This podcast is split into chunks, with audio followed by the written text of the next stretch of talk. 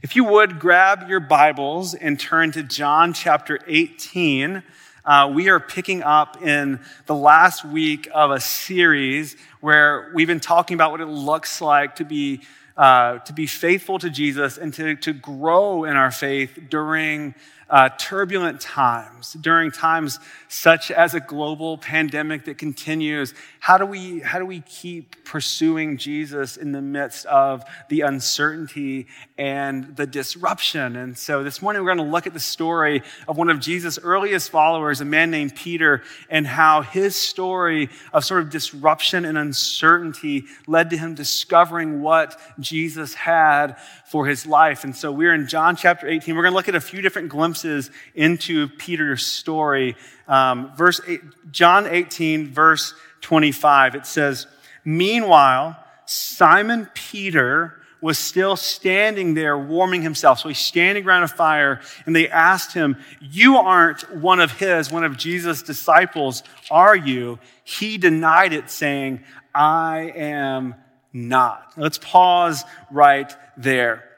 So, I'll give you a little bit of the backstory here. So, just hours earlier, Jesus had told Peter, You're going to deny me. And Peter said, No, Jesus, that doesn't sound like me. And then this is what happens. And not only does he deny knowing Jesus, he denies knowing Jesus three times. Jesus had given Peter a nickname. His name was Simon. You'll see it written Simon, Simon, Peter, Peter. His name was Simon. Jesus nicknamed him Peter. Peter means rock. And now the rock had chickened out. And what we know is that Peter saw himself as the rock.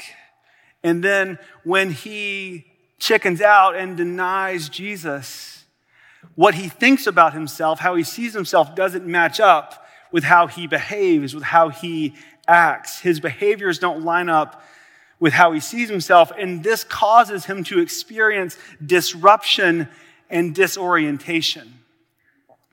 Now, disruption and disorientation happen anytime that the world stops working the way that we expect it to. And this is certainly true for now going on 19 months of a global pandemic, but it's also true in our marriages, in our schools, in our families, in our workplaces, in our neighborhoods, that when the world stops working the way we expect it to, it causes us to be disoriented and disrupted. The curveballs in our lives cause us to have a lack of certainty around who we are and what our lives are really about. The bottom line is this when the world stops working the way we expect it to, it reveals the faithlessness in our lives. And when I say faithlessness, I just mean that when we stop expecting God's power to make a difference in our lives.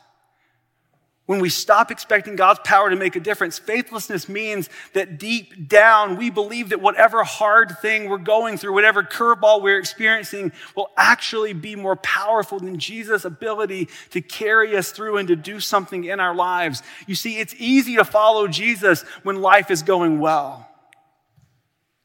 It's easy to follow Jesus when life turns out how we expect. It's easy for our faith to look like it's strong and dialed in when everything goes our way. But just like Peter, we get exposed, our faith gets exposed when there's a disconnect between what we expect out of our lives and what we end up getting.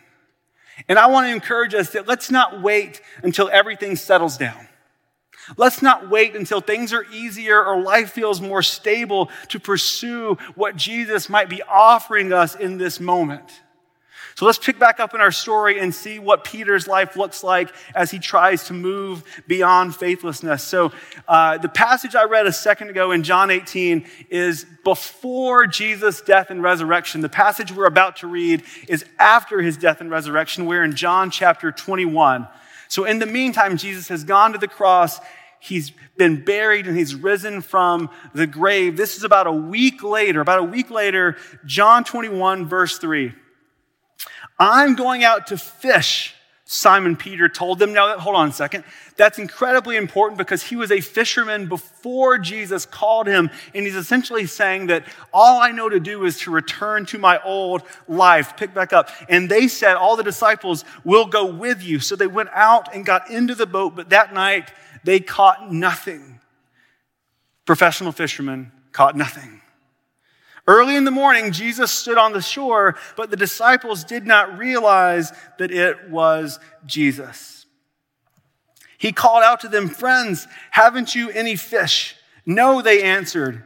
He said, Throw your net on the right side of the boat and you will find some. And they've got to be thinking, Really? This guy on the shore? What does he possibly know? But when they did, they were unable to haul the net in because of the large number of fish. Verse 7 Then the disciple whom Jesus loved said to Peter, It is the Lord, it's Jesus.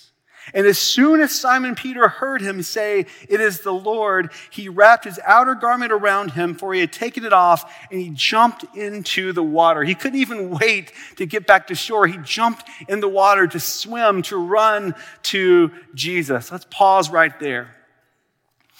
So, this past weekend, last weekend, I had the privilege of going down to southwestern Utah with uh, some friends, and we did an amazing and wonderful uh, few hikes through Zion National Park. It was just beautiful, um, but we did run and hike, and it was very strenuous. I did want you to see a video.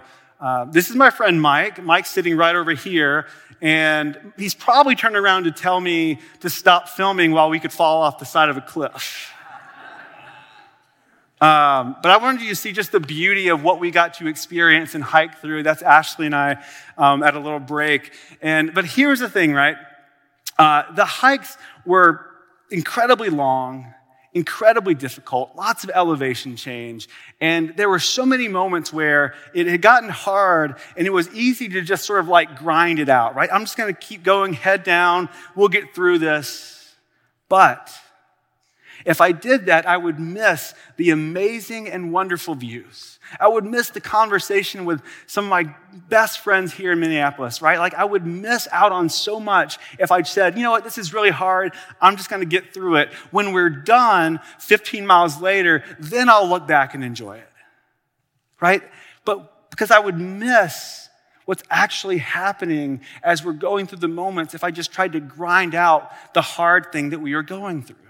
And this is what happens in our faith. Sometimes we think, well, let's just get through this hard thing and then we'll see what Jesus has for us. But what if what Jesus has for you is in the midst of the hard thing you're going through? This is what Peter, this is what Peter learns. Peter has denied Jesus. He's out on a boat. He's sitting in the midst of his failure. He's embarrassed. He's grieving. And then Jesus shows up. Not once Peter's figured it all out. Jesus shows up in the midst of it. And what does Peter do? He runs to Jesus. Author Susan Howatch says, The power of his, of Jesus' love, is such that although you may consider yourself estranged from him, he could never consider himself estranged from you. He is always longing for the reconciliation, the moment when you turn back to Him, fling wide your arms, and vanish the demon, vanquish the demon of alienation. Right? Whatever disruption or uncertainty or faithlessness you're feeling is not as strong as how Jesus feels for you. It's not as strong.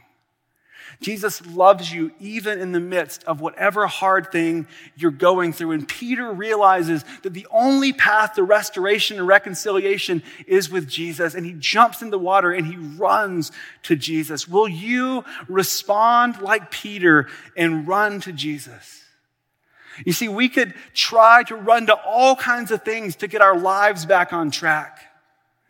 We could try to ease the pain through whatever addiction is our choice, whether it's retail therapy or keeping busy or filling our calendars or a little too much to drink. We end up numbing our addictions through all kinds, or numbing our pain through all kinds of dependency.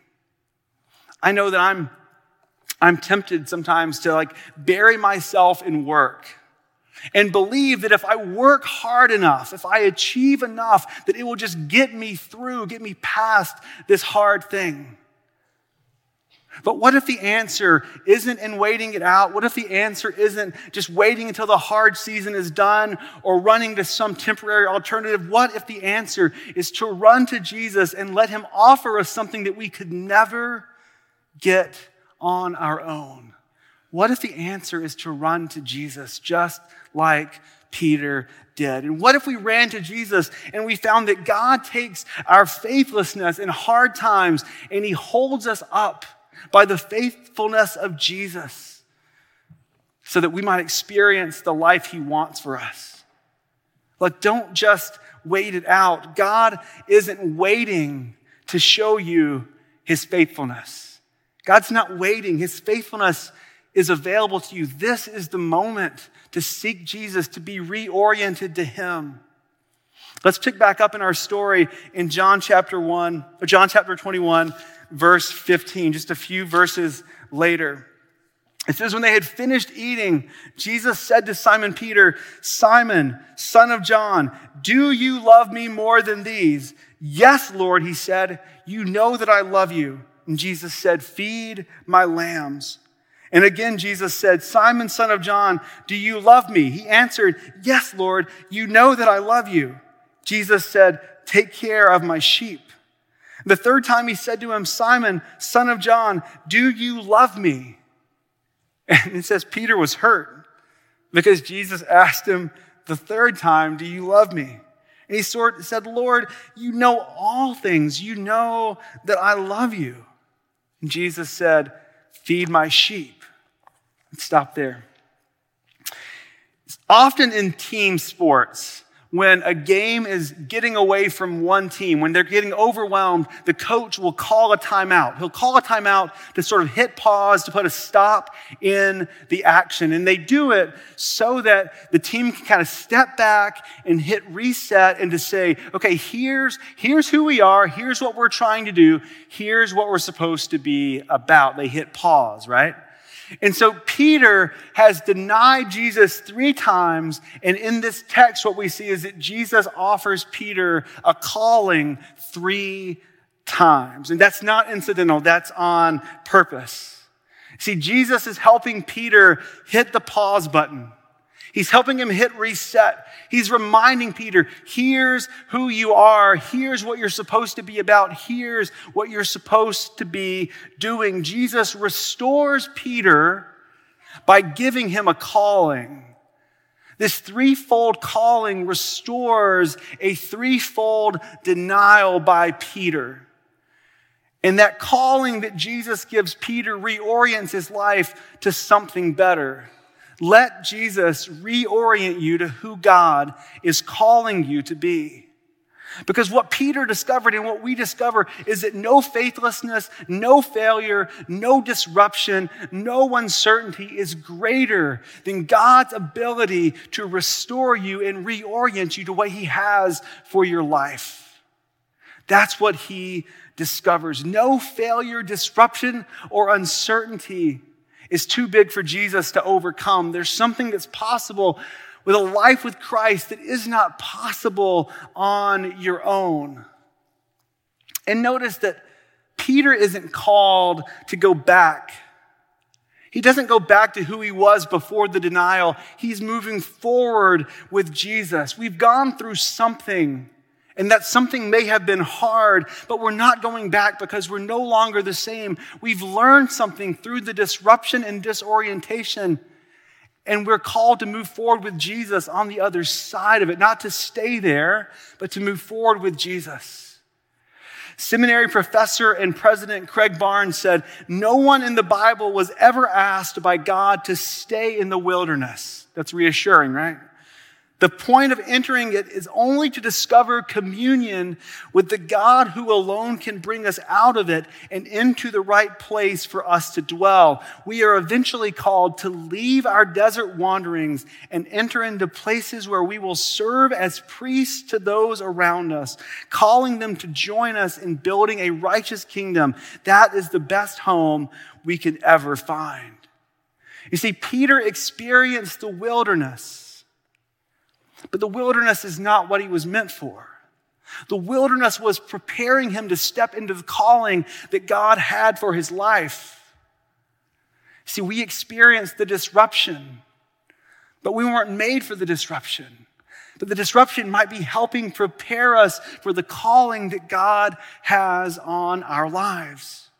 Peter went from being a failure to being a leader in the early church, not because Peter was special, but because he ran to Jesus and Jesus had something for his life that he could have never gotten to on his own. The backstory of Peter's story is simple Jesus died on the cross and rose from the grave to redeem his life, and he was a failure. That's the backstory of all of us. We fail, we're faithless, we experience disruption. And yet, Jesus died on the cross to redeem us, to bring us into new life, to give us a way forward beyond the wilderness, beyond the disruption. That's the background of our story. 2 Corinthians 4 7 says, But we have this treasure in jars of clay, fragile lives, to show that this all surpassing power is from God and not from us. The disruption, the disorientation, the faithlessness. It's okay. It shows that we are fragile, but He is not. It shows that we are not God. We need God to reorient us. We are only human, but we know and we follow a great God. And there's a reason in this passage that do you love me precedes the calling to feed my sheep because it all starts with Jesus. What we learn from Peter's story is when we're going through hard things, it's not just that Jesus wants you to have a better life. It's that Jesus wants you to see that He is better no matter what you're going through. God takes our faithlessness in hard times and He holds us up by the faithfulness of Jesus so that we might experience the life He has for us. Whatever you're going through, whatever you're experiencing. Remind yourself over and over and over again God is faithful even when I'm not. God is faithful even when I'm not. Let's not wait it out. Let's not just wait out the hard season because if we wait it out, we'll miss what Jesus wants to do even when life doesn't turn out how we planned. Because just because it's not how you planned doesn't mean it's not what God has planned for you. In the last few weeks, we've referenced an article by a group called Praxis that talks about how this season that we've been, the season of the pandemic we've been going through, it's not like a winter, it's not like a blizzard or a storm, it's like an ice age. It's an extended season that will have a long lasting impacts upon our own lives and upon the world we live in. And when we go through a season like this, we're not the same on the other side, but we have a choice we have a choice to let God use this season to form us into the people He longs for us to be. And in that article, one of the things these Praxis Journal partners said was as a bearer of God's image in a position of leadership, this season of crisis is a part of your story. It's a part of your story. It's what you've been called to and been training for for years, if not decades. You've been prepared for this moment. Relish the opportunity every morning to use your gifts for the sake of others today. Is it hard? Yeah. Do we make mistakes? Yes. Do we feel overwhelmed? Yes. However, we are being called and equipped to use our gifts for the sake of others today. Not on the other side of this, today. I don't know about you. I can get caught up so much in this mentality of like, I, today is a preparation for tomorrow that I never actually live in today. God is wanting us to catch a vision for who He's calling us to be in this moment, to live it out today. To use the blessings in our lives for the sake of others right where He has us. It won't be perfect, it won't be how we planned, but it will be with Jesus. In 1952, American experimental composer John Cage wrote a three movement musical composition called 433. I want you to see the first movement of 433.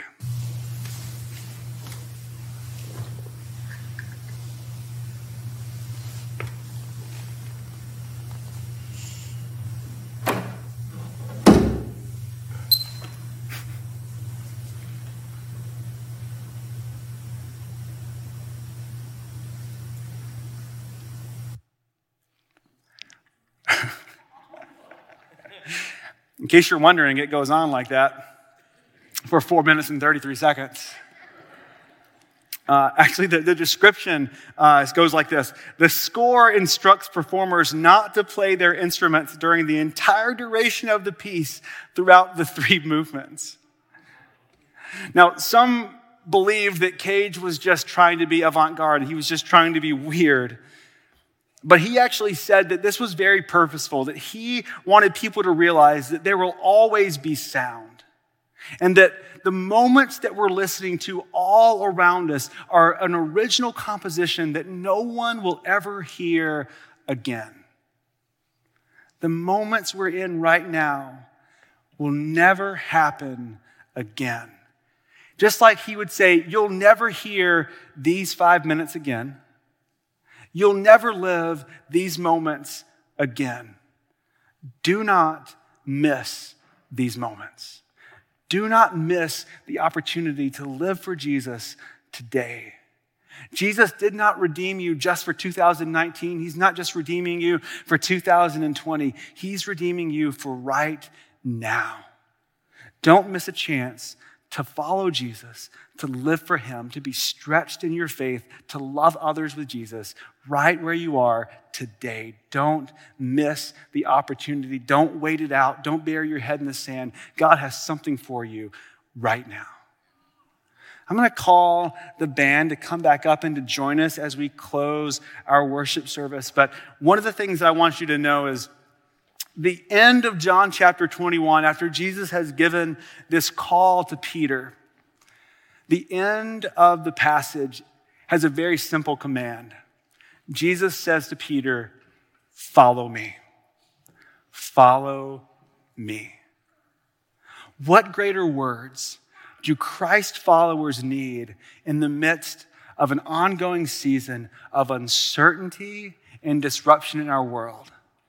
What would it look like for us as a people to say yes to Jesus as he says, Follow me every single day, wherever we go, wherever we find ourselves? Let's say yes when Jesus says, Follow me.